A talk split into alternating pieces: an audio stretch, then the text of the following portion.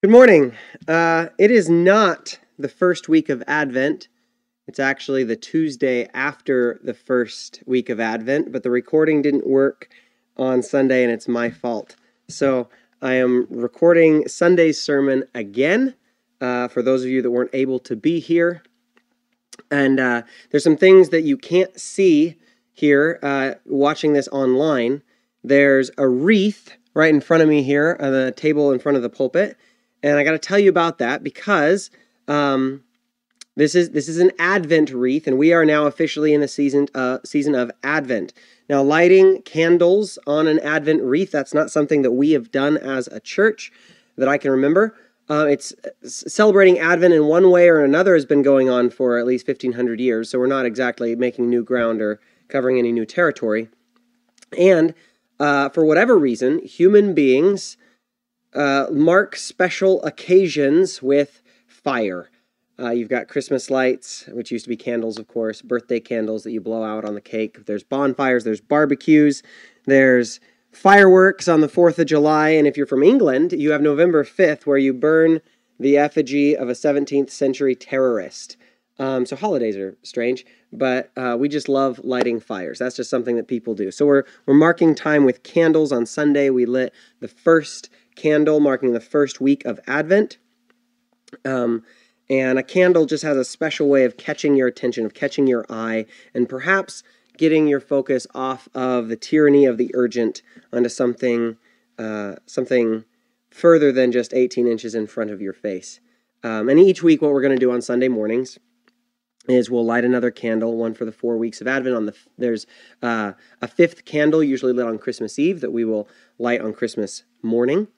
Uh, another reason you want to be here in person rather than watching this online like you're doing right now uh, is that on Sunday when I tried to light the candle, I dropped the match. The match broke, actually, and I burned a hole through the tablecloth.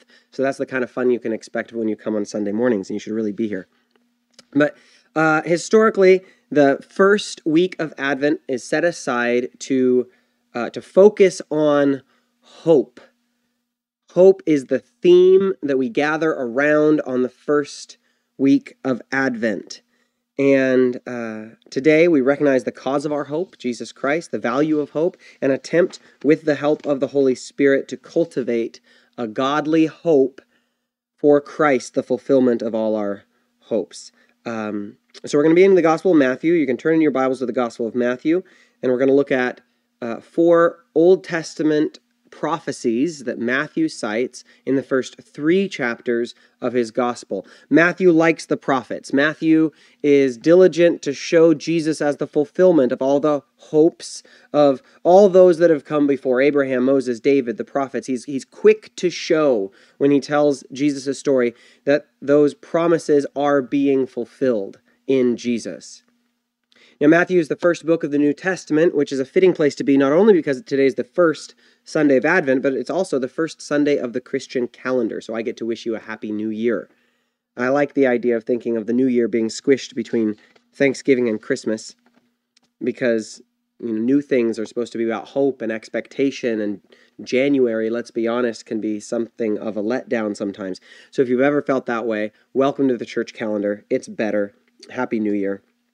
And we are attempting now on the first Sunday of the Christian year to renew our hope in the coming of Christ. Just like the prophets of the Old Testament looked forward to the coming of the Savior, and just like children look forward to Christmas morning and all the excitement that comes with that, we recognize that there are hopes that are good and legitimate gifts of God. That hope itself is a legitimate gift of God, and in, and we are intentionally entering into these hopes, knowing that God has given us himself to look forward to.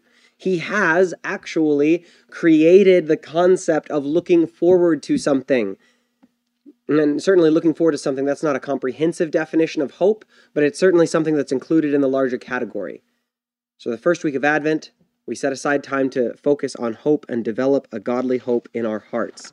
Now, I said that God invented the concept. He, he created us to hope for him. He, he created our hearts with the capacity of hope. And that, that may come as a surprise to some because we usually or oftentimes equate Christian hope with the idea that things are terrible and then someday they won't be. And and certainly there is an element of, of that that we're hoping for. We're hoping for Jesus to put things right, and we'll talk about that near the end of today's sermon. But if that's all that hope is, then really the fall is more responsible for hope than redemption is. And I would suggest that, that hope has roots that are even deeper than the fall in Eden. I think hope in Scripture is more than a child with a broken toy coming to an adult saying, "Fix it, please." There's more to hope than that. And we even see that in Scripture, in the creation week. Before we read about a serpent or or uh, the, the fall of man, we read that God created fruit trees that would bear in their season. Every gardener knows about hope and despair as well.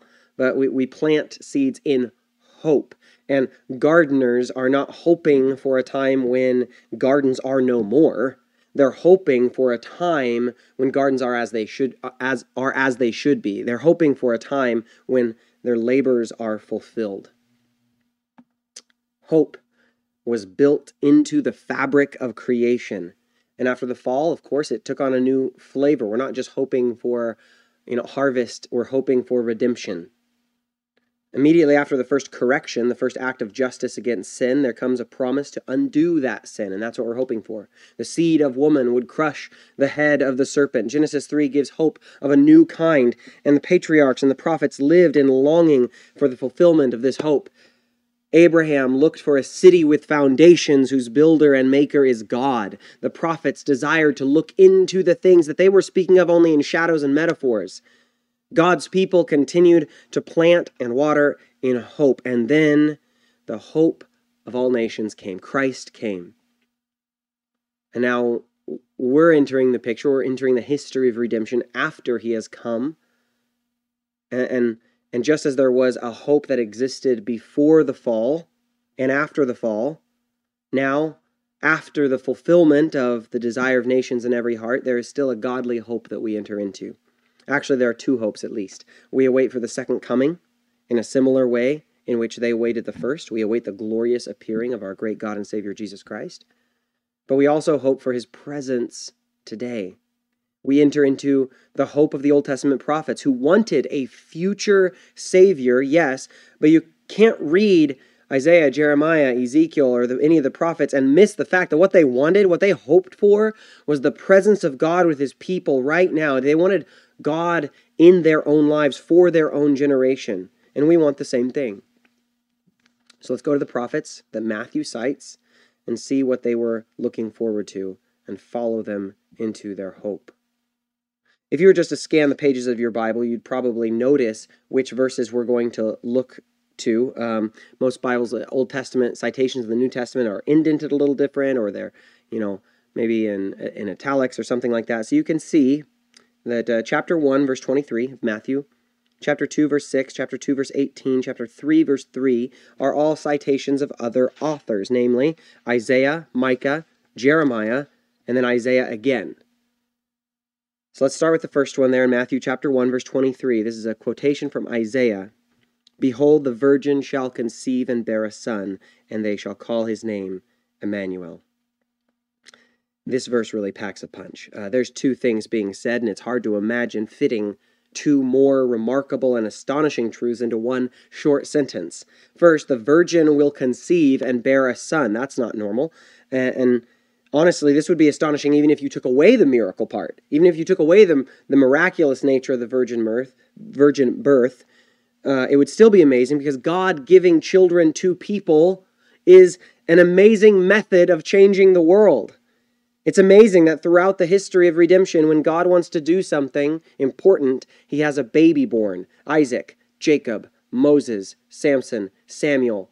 He tells Jeremiah, "When you were in the womb, I appointed you a prophet to the nations." And you think, that's not very efficient. Maybe you should have picked someone already born if you wanted this job done in like a timely fashion.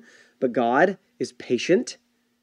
When he wants something done, he finds a mother and a father and gives them a child. And in this miracle of birth, you see again the divine gift of hope, nine months of it, woven into the fabric of creation. It's a hope, not for an end of something only, but for a beginning of something. With the announcement of the birth of Jesus, prophesied seven hundred years before its occurrence by Isaiah, Matthew invites us into the hope for the beginning, uh, uh, into the, the joy and wonder of new baby smells and sounds. But before the birth, there's this astonishing bit of information. Behold, the virgin shall conceive and bear a son. Mary was a virgin when Jesus was born. This is wonderful. It is weird. It is miraculous. And in a way, Jesus simultaneously embodies the most and least hoped for child ever to be born. He was the one who every prophet was hoping for. But the morning Gabriel showed up to Mary, she was not hoping to be pregnant by that afternoon. And this is certainly not the lesson of hope that Advent shows us, but it's some it's it's something that I couldn't help seeing. God gives us hope, and even the desires, the deepest desires of our hearts, and he does so in places we would never think to look. There is hope beyond hope for the people of God. When the angel shows up to Mary in Luke chapter two, it's the first thing Mary wants to know. How will this be? I would have never thought to look for the desires of my heart here in this way. And then the answer that is given is that the Holy Spirit will come upon Mary, that the power of the Most High would overshadow her. The language the angel uses is tabernacle language. It's the Ark of the Covenant that was overshadowed with the presence of God. The Ark and the tabernacle were realizations of Israel's greatest glory, that God was with them. He was with them when the cloud was over the tabernacle, when the presence of God was on the mercy seat. The angel telling Mary she would have in her body the literal presence of God. He is telling her she is the fulfillment of tabernacle hopes, of all the hopes that the tabernacle and the temple fit into the hearts of Israel. John says the same thing about Jesus himself in John one fourteen. He says, "The Word became flesh and dwelt among us." And as you know, I'm sure, the word dwell is tabernacle. In taking on flesh, flesh, we might note, that was genetically derived from the flesh of Mary, Jesus was fulfilling the hope that the tabernacle and the temple instilled in the people of God, that he would dwell with his people. And of course, that's the second half of this verse we're looking at in Matthew. They shall call his name Emmanuel, which means God with us. This is the hope. This is what we look forward to. This is what we sing. Does our God intend to dwell again with us? He does. This intentional focus on hope is necessary for the people of God, not only because we sometimes have the tendency to be hopeless, but also because our hopes become skewed and corrupted, and we hope for things that are not worthy of the name, not worthy of the word, or at least we, we think that our small lowercase h hopes are on par with the one capital H hope of God being with us. This is what we're hoping for. Maranatha, come Lord Jesus. We pray, we plead, God be with us. And then we see in the face of Jesus the answer of this prayer.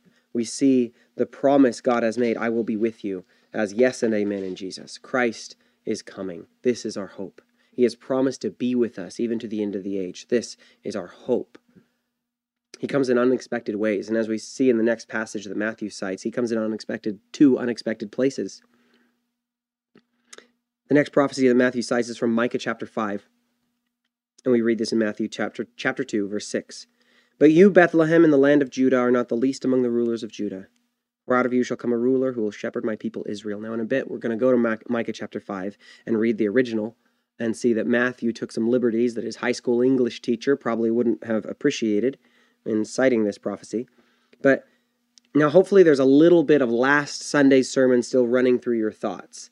Uh, when you see the word shepherd, there will come a ruler who will be a shepherd. Of course, this would remind any Jew of David, their shepherd king, and his, his best song, Psalm twenty-three, "The Lord is my shepherd." And in reading this prophecy, uh, prophesied hundreds of years after David lived and died, the, the uh, audience that Micah is addressing would have known that this is talking about another per- person, a fulfillment of David, someone who's coming like David uh, from Bethlehem, who like David would be a ruler, who like David would rule like a shepherd. But what's more, if you read the rest of this prophecies from Micah that Matthew only quotes in part, you would read this: his goings forth are from of old, from of everlasting. There's an eternal one who will be a shepherd for Israel. Micah and Matthew both know the truth of Psalm twenty-three. It's the Lord that is the shepherd that's coming.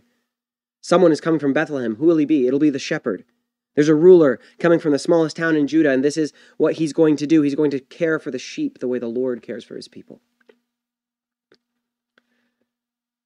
The hearts of men, whether they know it or not, hope and long for the presence of God, Emmanuel. But when if we inspect that longing and look at that hope a little bit closer, we see that what we need, sometimes even what we want in this God with us, is exactly what David describes for us in the twenty-third Psalm, and what Micah alludes to in the prophet in his prophecy. We need a shepherd. We need a shepherd because without him we strive and we want and we have ambitions and, and, and that, that are ungodly, and instead with a shepherd we say, I shall not want. We want the security to lay down in green pastures, the fulfillment of still waters. We want and desperately need a God who restores our souls. We, like lost sheep, need a shepherd to guide us through the valley of the shadow of death, and we need a God to deliver us from all our fears, whose rod and staff comfort us, who prepares a table for us in the presence of our enemies. We need a shepherd king who would anoint his sheep with the oil of the Holy Spirit, and we long for this. We hope for this kind of king who will give us the security of eternity, of, of permanence, so we can say, I will dwell in the house of the Lord forever. This is our good shepherd, born of Mary in the little town of Bethlehem. He is our dwelling place, the one greater than the temple, the one who has taken on flesh and tabernacled with us. Now, a word about Bethlehem uh, and Micah's prophecy before we go on to the next one. The emphasis that Micah makes is in his prophecy is that Bethlehem is small. Matthew changes that prophecy a little bit, and it's kind of cool to, to see the way he does it. I'm going to read Micah chapter five, verse two through five. Micah says, But you, Bethlehem Ephrathah, though you are little among the thousands of Judah, yet out of you shall come forth to me the one to be ruler in Israel, whose goings forth are from of old, from everlasting. Therefore he shall give them up until the time that she who is in labor has given birth. Then the remnant of his brethren shall return to the children of Israel. And he shall stand and feed his flock in the strength of the Lord, in the majesty of the name of the Lord his God, and they shall abide. For now he shall be great to the ends of the earth, and this one shall be peace. That's Micah. Now back in Matthew. But you, Bethlehem, in the land of Judah, are not the least among the rulers of Judah, for out of you shall come a ruler who will shepherd my people Israel. The end. That's it.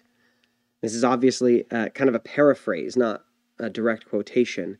But he also changes the meaning a bit, doesn't he? Micah says, Bethlehem is the least, and Matthew says, not anymore. And in this interpretive liberty that Matthew takes, we have another example of an unexpected hope. Bethlehem was a small town for most of the year. It would grow during the feasts because of its proximity to Jerusalem, but for the most part, it's small.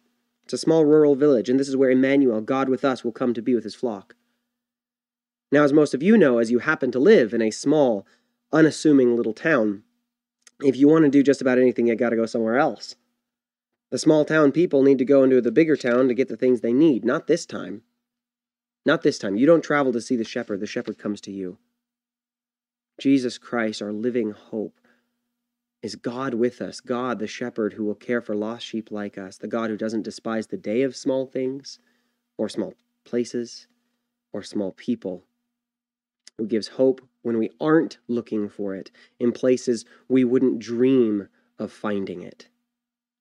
And that takes us to the next passage. Look at Matthew chapter two, verse um, seventeen and eighteen. Then was fulfilled what was spoken by Jeremiah the prophet, saying, A voice was heard in Ramah, lamentation, weeping, and great mourning, Rachel weeping for her children, refusing to be comforted because they are no more. This prophecy, fulfilled in the event known as the slaughter of the innocents, takes the Christmas story in a decidedly tragic direction. King Herod, in a flash of jealous egomaniacal rage, hunts down those he perceives to be his enemies. In this case, that's babies, and he has them killed. In verse sixteen, it says, He sent forth and put to death all the male children who were in Bethlehem and in all its districts from two years old and under.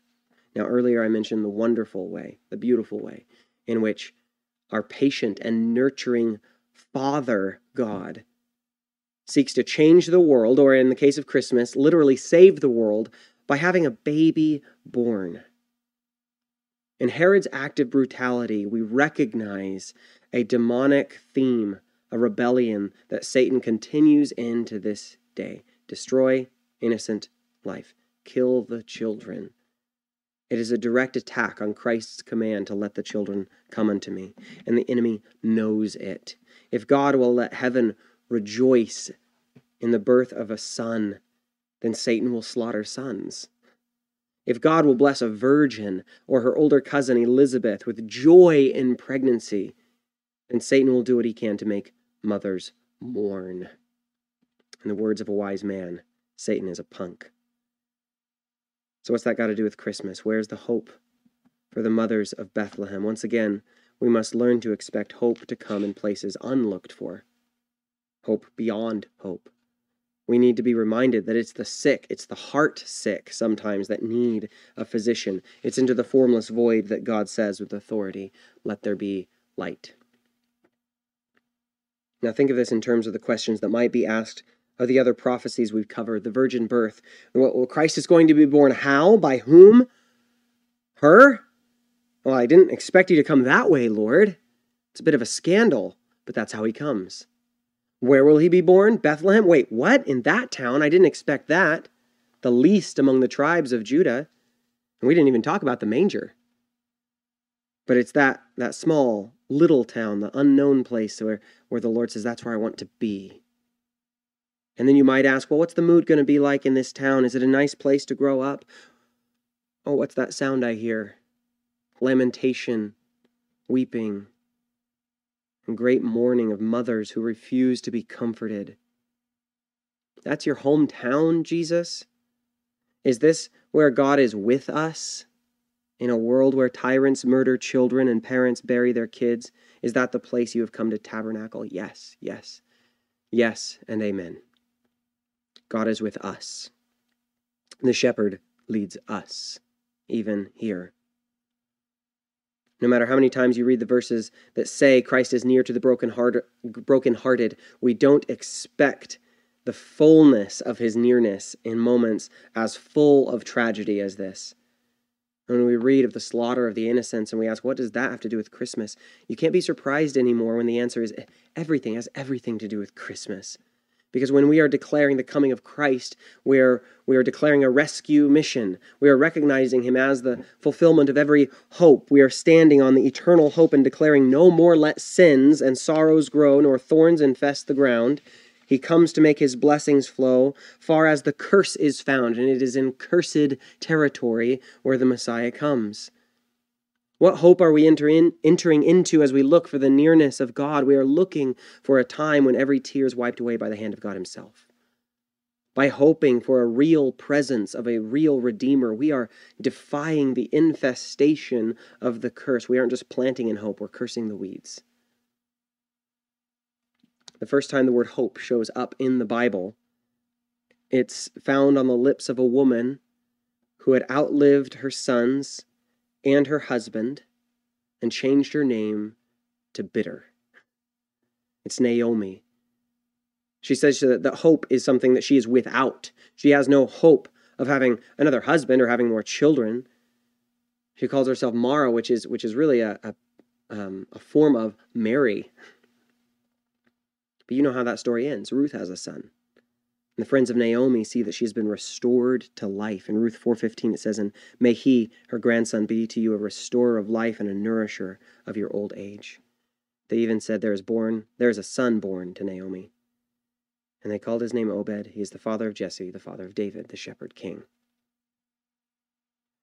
When Matthew cites this passage from Jeremiah, he does so with a lot more precision than he used in citing Micah, but he still cuts the prophecy short. If you were to read from Jeremiah thirty-one, you would see that that after verse fifteen, which cites Matthew, uh, which Matthew cites, excuse me, Ma- uh, Jeremiah thirty-one sixteen says, "Thus says the Lord, refrain your voice from weeping and your eyes from tears, for your work shall be rewarded, says the Lord, and they shall come back from the land of the enemy. There is hope in your future, says the Lord." Who is he speaking to here? The ones who cannot be comforted. He says, "There is hope in your future." Even these, especially these, are the ones to whom Christ comes. And then later in the same chapter, Jeremiah thirty-one twenty-five, he says, "For I have satiated the weary soul, and I have replenished every sorrowful soul." After these words, which were given to Jeremiah in his sleep, Jeremiah says, "After this I awoke and looked around, and my sleep was sweet to me." And the rest of the chapter, the rest of Jeremiah thirty-one, is the prophecy of the new covenant. "Behold, the days are coming, says the Lord, when I will make a new covenant with the house of Israel and with the house of Judah." This is what we're hoping for, the new covenant. We have one more verse from Matthew that I want to show you. In Matthew three, we are introduced to John the Baptist, who is the last of the Old Covenant prophets, and as such, a fitting end to a sermon on hope this first week of Advent. The prophecy that Matthew includes about John is this, Matthew three, verse two. Um, it says, "For this is he who spoke by the prophet Isaiah, saying," in verse three, "The voice of one crying in the wilderness, prepare the way of the Lord, make his paths straight." The voice of one crying in the wilderness. The voice of mourning isn't the loudest voice. The, vo- the voice of mourning doesn't get the last word. The voice that was heard in Ramah would give way to the voice in the wilderness, the one who announces the coming of the King, the one who is hoped for. He's coming. The Lord is coming to dwell with his broken-hearted people. The Lord, Emmanuel, God with us, the good shepherd of his people and the comfort, comforter of broken hearts, is coming to make his dwelling with you. He is coming to tabernacle in your emptiness, in your small town, in your grief, to give you hope. The King is coming. One thing we see about the nature of hope in John the Baptist is that rather than this being merely a good feeling about the future or an idea that helps us cope with darkness, it is a call to prepare.